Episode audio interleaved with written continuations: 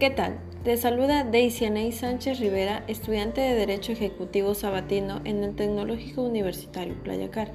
Y esta sesión te explicaré qué y cuáles son las soluciones o salidas alternas y la terminación anticipada que contempla el sistema penal acusatorio, así como el momento procesal en que cada uno de estos elementos puede ser utilizado por las partes para suspender o dar fin al proceso penal.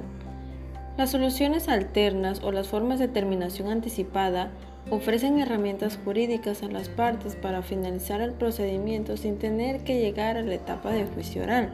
De acuerdo con el Código Nacional de Procedimientos Penales, artículo 184 son soluciones alternas al proceso, acuerdos reparatorios, que son aquellos celebrados entre la víctima u ofendido, el imputado y, el imputado, una vez aprobados por el Ministerio Público o el juez de control y cumplidos en sus términos, tienen como efecto la extinción de la acción penal. Los acuerdos reparatorios procederán desde la presentación de la denuncia o querella hasta antes de decretarse el auto de apertura de juicio. El Ministerio Público o el juez de control podrán invitar a las partes a celebrar un acuerdo reparatorio en caso de incumplimiento injustificado el proceso será reanudado desde el punto de la suspensión. Una vez verificado el cumplimiento del acuerdo se dictará la extinción de la acción penal.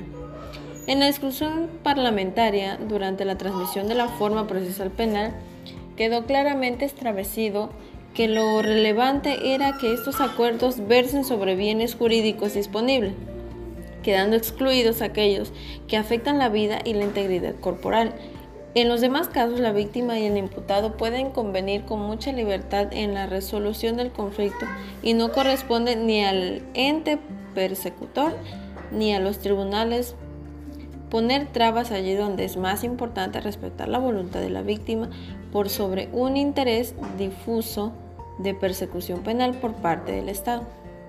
Ahora bien, la suspensión condicional del proceso es el planteamiento formulado por el Ministerio Público o el imputado acerca de un plan detallado sobre el pago de la reparación del daño y el sometimiento del imputado a una o varias condiciones.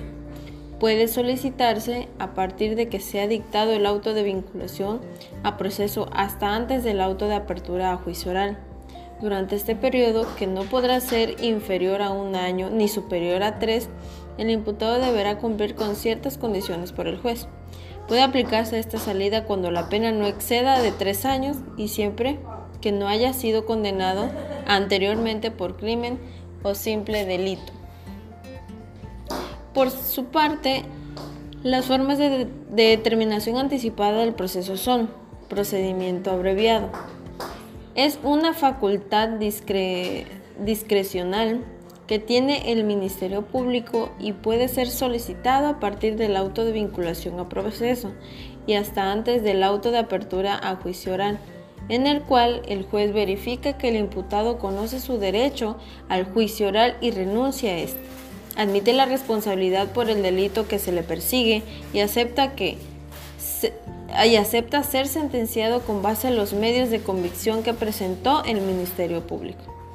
El Ministerio Público también podrá solicitar una reducción de la pena mínima por el delito que se persigue, establecida a partir de los criterios de procedencia en el Código Nacional de Procedimientos Penales.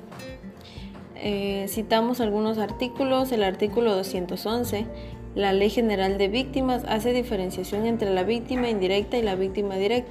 La víctima directa es aquella que personas físicas que hayan sufrido algún daño o menoscabo económico, físico, mental, emocional o en general cualquiera puesta en peligro o lesión de sus bienes jurídicos o derechos como consecuencias de la comisión de un delito. En cambio, las víctimas indirectas son aquellas que sean los familiares o aquellas personas físicas a cargo de la víctima directa que tengan una relación inmediata con ella. La víctima indirecta es similar a la figura del ofendido establecida en el Código Nacional de Procedimientos Penales, que podrá ser considerada como ofendido. Sin embargo, el ofendido es la persona física o moral titular del bien jurídico lesionado o puesto en peligro por la comisión de un delito. Citamos algunos artículos, el 186, 188, artículos 191, 201 y 2002 del Código Nacional de Procedimientos Penales. Ahora, ¿qué postura tenemos ante estas salidas al proceso penal?